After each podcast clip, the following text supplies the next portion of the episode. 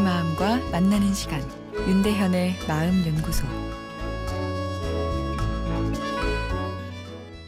안녕하세요. 화요일 윤대현의 마음 연구소입니다. 오늘은 불안 소통법에 대한 내용인데요. 질문 하나 드려보겠습니다. 나한테 고등학교 1학년 아들이 있는데 오랜만에 시험 성적을 잘 받아왔습니다. 뭐라고 격려해 주시겠습니까? 아들, 잘했어. 하지만 여기서 멈춰선 안 돼. 라 이야기하는 경우가 많죠.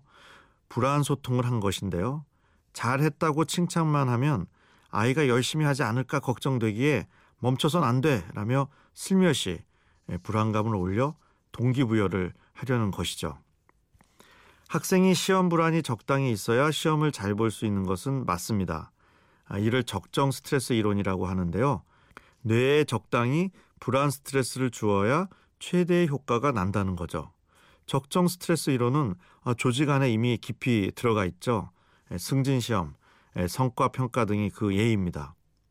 불안 소통법도 적정 스트레스 이론의 영향을 받은 거죠. 상대방의 불안 심리를 올려야 더 좋은 성과를 낼 수 있다는 거죠. 아, 그러나 요즘 같은 불안 사회에선 불안 소통법이 역효과만 내기 쉬운데요. 이미 아이들은 충분히 불안하기 때문이죠. 천하태평으로 보인다고요? 아, 그렇지 않습니다. 아직 자기 마음에 대한 표현이 익숙지 않을 뿐 자신의 미래에 대한 불안이 크죠. 아, 불안이 나쁜 신호가 아니고 위기 관리 행동을 일으키는 아주 중요한 감정 신호지만 적정한 정도를 넘어가는 불안 스트레스는 오히려 뇌의 효율적 작동을 방해합니다. 공부 열심히 했는데 시험 성적을 잘 안 나오게 하는 주범이 과도한 시험 불안이 되기도 하죠.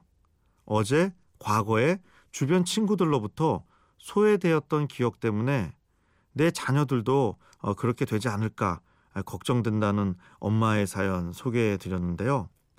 자녀들이 실제로 따돌림을 받는 것이 문제가 아니라 따돌림 받으면 어떡하지 하는 엄마의 불안이 더 문제의 중심인데요.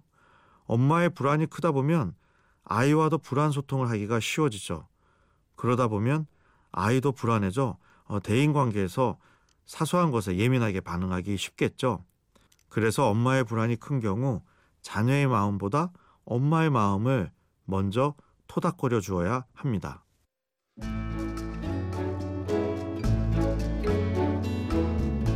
윤대현의 마음연구소 지금까지 정신건강의학과 전문의 윤대현 교수였습니다.